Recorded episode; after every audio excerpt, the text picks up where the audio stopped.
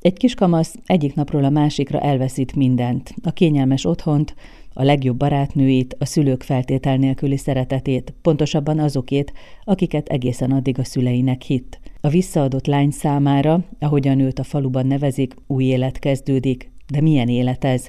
Teljesen idegen, sosem látott emberek között. Úgy, hogy még azt sem tudja, miért kellett elhagynia az otthonát. Attól tart, valami tragédia történt, csak nem mondják meg neki. Olyan erejű regény a visszaadott lány, amilyet ritkán olvas az ember, és aki Elena Ferrante rajongója, annak ismerős lesz ez a világ. Tönkü Verával, a Park kiadó főszerkesztőjével beszélgetünk az íróról és a regényről, ami egyébként néhány év alatt bejárta az egész világot, hiszen 23 nyelven jelent meg. Úgy hívják a szerzőt, hogy Donatella di Pietrantonio, és ő Abruzzo tartományban született, és a mai napig ott él és alkot egy Penne nevű kisvárosban, és gyerekfogorvos. Abruzzo tartományról azt mondanám el esetleg azoknak, akik Olaszország történelmében és földrajzában nem annyira járatosak, mert noha a regényben nincs megemlítve, hogy hol játszódik, mégiscsak nagyon fontos, hogy helyileg hol vagyunk és Abruzzóban vagyunk természetesen. Ez Közép-Olaszországban van ez a tartomány, Rómától keletre, de statisztikailag Dél-Olaszországhoz tartozik. Történelme során és a szicíliai királysággal ápolt mindig intenzív kereskedelmi és kulturális kapcsolatot.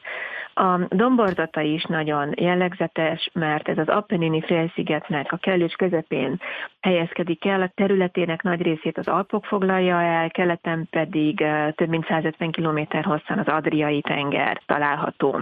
Ez azért nagyon fontos, a történet szempontjából is, és a szerzőnk szempontjából is, mert ugye a különböző környezetekből való ide-oda közlekedés egészen más típusú tájakra, más típusú emberekhez visz, ugye egészen más egy tengerparton élő és felnövekvő család, és egészen más egy hegyvidékből a kisvárosba leköltözött család, mind kulturálisan, mind nyelvileg. Mert ugye az Elena Ferrantéval szemben, akinek a műveihez tulajdonképpen semmilyen szempontból nem kötném, irodalmilag legalábbis semmilyen szempontból nem kötném ezt a művet, csak annyiban, hogy Olaszországban játszódik mind a kettő, és az olasz történelmi és kulturális gyökerek mind a két regényben mélyen megtalálhatók, de ennél több nem köti össze a két életművet.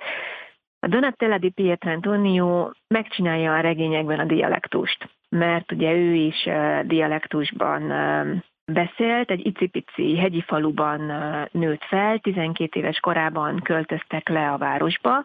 Úgy éltek, hogy nem volt se villanyuk, se áramuk, valószínűleg állattartással foglalkozhatott a család, nagyon sokat meséltek nekik esténként, és nagyon sok történetet fejben, gyerekkorában talált ki, és hurcolt aztán magával, amiket később felnőtt korában megírt.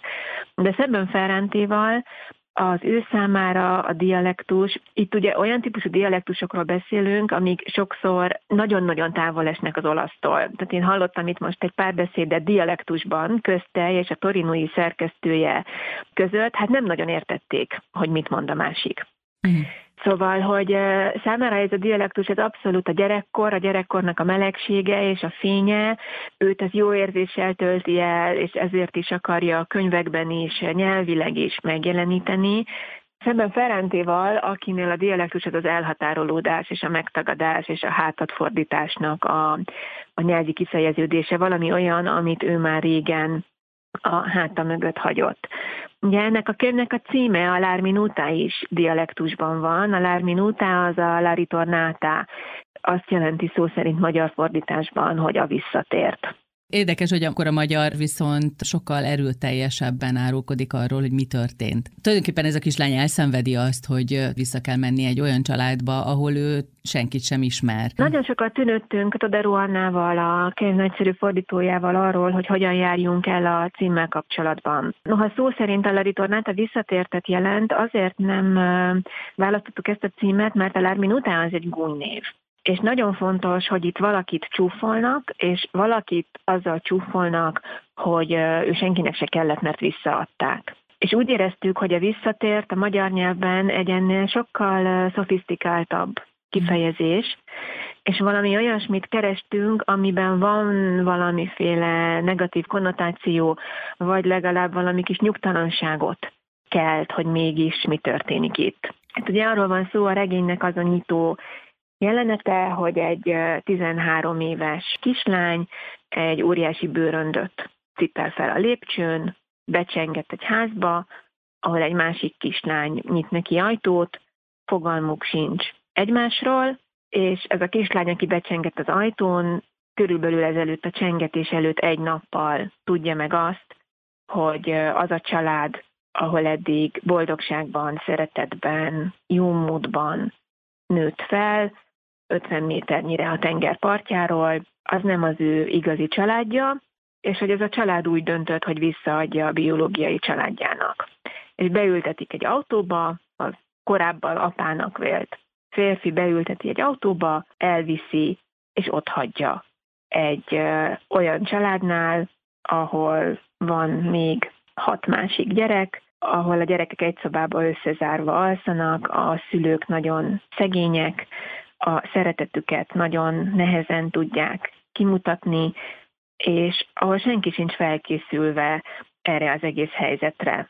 És ettől a kislány, akinek nincs neve, összezavarodik, fogalma sincs róla, hogy mi fog vele történni. Ez így kezdődik ez a regény. Egy kislányjal, aki egy új identitást keres, aki egyáltalán egy identitást keres, egy nevet keres magának, hiszen abban a pillanatban semmilyen más neve nincs, csak az, hogy Lárminúta, hogy visszaadott, kitagadott, egy, egy olyas valaki ő, aki nem kellett, és ezzel a helyzettel kell mindenkinek megküzdenie. Ugye az ember azt gondolna, hogy egy ilyen helyzetben legalább leültetik a gyereket, amikor megérkezik, és elmondják neki, hogy mi az ő élete története. De itt nem ez történik, hanem elküldik, megmutatják, hogy hol fog aludni, kivel, mert hogy nincs neki ágy sem, nem lesz külön szobája, hanem be kell feküdni a huga ágyába, de hogy tulajdonképpen ez történik az olvasóval is, és valószínűleg ez adja ennek a könyvnek a hihetetlen nagy hatását, hogy maga az olvasó is a visszaadott lány lesz, mert semmilyen információ nincs a birtokában. Nem tudja, hogy miért kellett eljönni, azt tudja, hogy ott betegeskedik az a nő, akit eddig az anyukájának hitt, és, és aggódik érte, de csak ahogy telnek a napok, ilyen információfoszlányok jutnak el, nem? És valószínűleg ezért húzza be ennyire az olvasót is. Igen, egy már felnőtt, egyeszem első személyű narrátort használ a szerző, de végig a kislánynak a szemével láttat mindent, és tényleg nincs minden tudó narrátor. Néha egy-egy pillanatra a jelenből is kibeszél, és ezt-azt megtudunk, hogy, hogy később mi lesz a szereplőknek a sorsa, de alapvetően napról napra, vagy hónapról hónapra csak annyit tudunk, amennyit ez a kislány lát. Ahogy meg kell neki küzdenie tulajdonképpen mindenért. Tehát egy olyan környezetből, ahol ő úszni járt, és balettozni járt, és egy nagyon jó iskolába járt, és nagyon jó módú szülők, gyerekei, a barátnői, bekerül egy olyan helyre, ahol még a mindennapi betevő falat is egy állandó küzdelem, és nem egy evidencia, hogy jut facsora, ahol a szülők figyelméért gyakorlatilag esélytelen a küzdelem, tehát hogy azt, azt nem lehet elnyerni, az, az tulajdonképpen nincs. Az egymás közötti, tehát a testvérek közötti rivalizálásban kell ott neki térben is egy helyet kihasítani. És talán magának van egy testvére, egy huga, aki ajtót nyit neki a kezdet-kezdetén, Adriana, aki egy nagyon bölcs, nagyon empatikus, nagyon mélyérzésű kislány, és ők első pillanattól kezdve egymásra tudnak hangolódni, és össze tudnak fogni a fiúkkal szemben. Ugye van három nagyobb fiú, akik három-négy évvel nagyobbak, mint ő, és van egy kisebb fiú, és még ágya sincs. Az Adriánával osztozik egy matracon, ezt lehet olyan szépen látni a, a könyvnek a borítóján, egy örökké pisis, mert az Adriána szorong, és minden ilyen bepisil, és vele osztozik pejtős láptól egy matracon. És a szülő, aki örökbe fogadta, az anya, ő küld neki időről időre pénzt, meg küld neki ezt, meg az, de tulajdonképpen az anyagi, anyagi dolgok elveszítik a jelentőségüket, már nem jelentenek számára semmit, mert egy ilyen teljes érzelmi vákuumba került.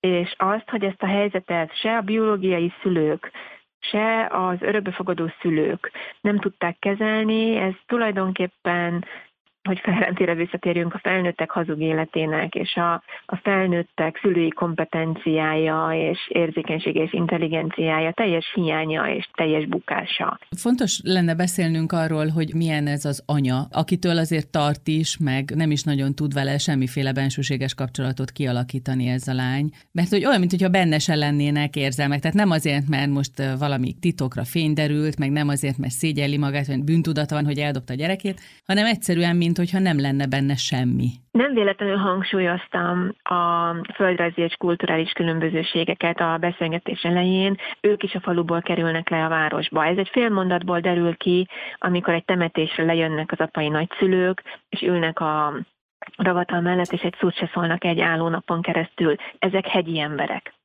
Ezek szófukar, az érzelmeiket nagyon nehezen kimutató, nagyon-nagyon zárkózott, megélhetésükért küzdő hegyi emberek, akik a városban valószínűleg egyáltalán nem boldogulnak. Ugye jó sok gyerekük is születik, el vannak rejtve az érzések, de hogy mennyire vannak érzések, az a legjobban a regény egyik dramaturgiai csúcspontján derül ki, amikor az egyik fiút elveszítik és amikor később amiatt rettegnek, hogy esetleg a másik lányt is elveszíthetik, mert éjségsztrájkba kezd. Nagyon-nagyon sokféle érzelem és ösztön van ebben a regényben. Pontosan azt mutatja meg, hogy milyen sokféleképpen lehet szeretni. Amikor az apa azt mondja a városban, ahol um, ott hagyják gimnazista korában, és ő viszi el, és azt mondja a házigazdanőnek, asszonyságnak, hogy ha valahogy ha úgy érzed, hogy nem úgy viselkedik, ahogy kéne, akkor keverje el neki kettőt, akkor belőle a szeretet beszél. Ezzel ő azt mondja, hogy bánj vele pontosan úgy, mint a véreddel, és szerest pontosan úgy, mint a saját gyerekedet. Csak egészen másféleképpen fejezi ki az érzéseit, mint amihez mi hozzá vagyunk szokva, hogy egy családban, egy városi családban egy kulturált, civilizált családban az érzések ki vannak fejezve. Uh-huh. Egyébként egyáltalán nem hangzik el a biológiai anyáról ez a kifejezés, hogy anya. Valahol a regény több mint felénél egyszer, amikor valakinek beszél, talán az Adriánának éppen akkor kimondja, hogy anyám. De hogy ezzel ő küzd, hogy nem tudja kimondani a szót. Mindig úgy emlegeti, hogy a másik anyám, a nő, aki lemondott rólam, a nő, aki nem adott nekem több tejet, a nő, akinek nem kellettem. Nagyon hosszú idő telik el odáig, hogy, hogy egyáltalán rá tudja erre a nőre ki tudja mondani ezt a szót, hogy anyám, és egyáltalán beszélgetni tudjon vele arról, hogy mi történt, és miért adták oda. Nagyon sokáig úgy vagyunk ezzel a lányjal, olvasóként, hogy azt érezzük, hogy két anya taszította el. Tehát, hogy egyszerűen nincs kiben bíznia, és tényleg olyan, mintha teljesen egyedül lenne a világban, csak a kisuga az, aki hozzá őszinte. Egyébként érdekes erről a karakterről beszélni, mert olyan, mintha ő minden csibészségre kapható lenne, vagy úgy mondom, hogy ő az, aki ismeri az életet. Igen, egy ilyen nagyon elementáris, földi, viharos jelenség, tehát ott a sok fiú mellett talpon kellett maradnia, ez a testvérség is egy nagyon-nagyon szép vonulat, ami végighúzódik a regényen, de ami számomra íróilag egy nagyon érdekes és nagyon szép választás volt, az, hogy mindannyiuk összezavarodottságát a legjobban talán a Vincenzóval, a bátyával való kapcsolatán keresztül tudta az írónő megmutatni. Mm. Tehát az, hogy ők szexuálisan elkezdenek egymáshoz vonzódni, az pontosan azt jelenti, hogy tökéletesen elfelejtették. Nem, hogy elfelejtették, hogy ők kicsodák, nem tudják, hogy ők kicsodák. De ez a két gyerek nem méri fel azt, hogy ők testvérek. Tehát, hogy nem tudják egymást testvérekként kezelni, annyira más milyenek. Annyira idegen ez a lány, és annyira nem is tud a családba beépülni, hogy végig csak egy jövevényként eh, tekintik. Az Adriánával való kapcsolatában sokkal inkább eh, ott van ez a testvérség, meg ez a vérségi kötelék. A tanulást azért kell szóba hoznom, mert én amikor Ferrentejéről kérdeztelek, akkor bennem az merült föl, hogy aki őt szerette olvasni, az valószínűleg imádni fogja ezt a könyvet is, mert az a világ, ami abban izgalmas, az itt is itt van. És az, hogy lényegében a tanulás az, ami tiszteletet vált ki mindenkiből, és ahogyan kezelik ezt a kislányt onnantól, akár a családban is, hogy megtudják, hogy ő mennyire jól tanul, hogy ő az ígéret, nem? És hogy az, az teljesen más pozícióba helyezi őt. Abszolút, ez egy nagyon fontos párhuzam. Egyrészt az Elena Ferentelenujával van egy erős párhuzam ebben a könyvben. Muszáj hozzátennem, hogy ez a könyv 2017-es. Tehát azt hiszem, hogy a nápolyi regényeknek az utolsó kötete épp, hogy megjelent olaszul, és a felnőttek hazug élete pedig még nem, csak uh-huh. hogy időben is tudjuk elhelyezni. Szóval a Lenóval mutat valamiféle hasonlóságot, leginkább az, hogy Olaszországban a tanulás és a tudás az hogyan tudott olyan sokakat felszabadítani. Férfiakat is, meg nőket is, csak a nők ugye később kezdtek el erről beszélni.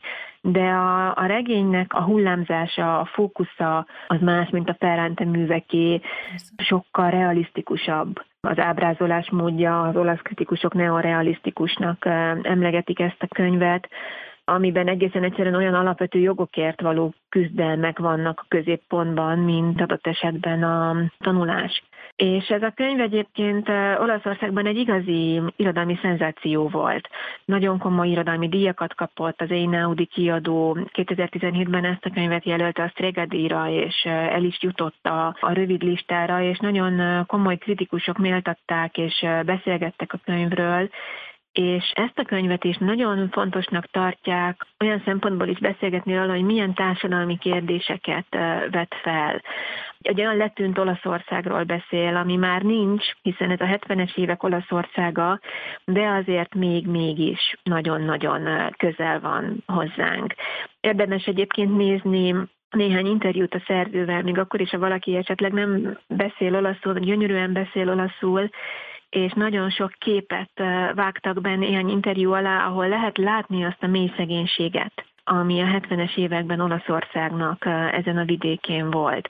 Érdekes egy kicsit belelesni abba a világba, ami tapasztalásként ezek mögött, a megírt művek mögött húzódik.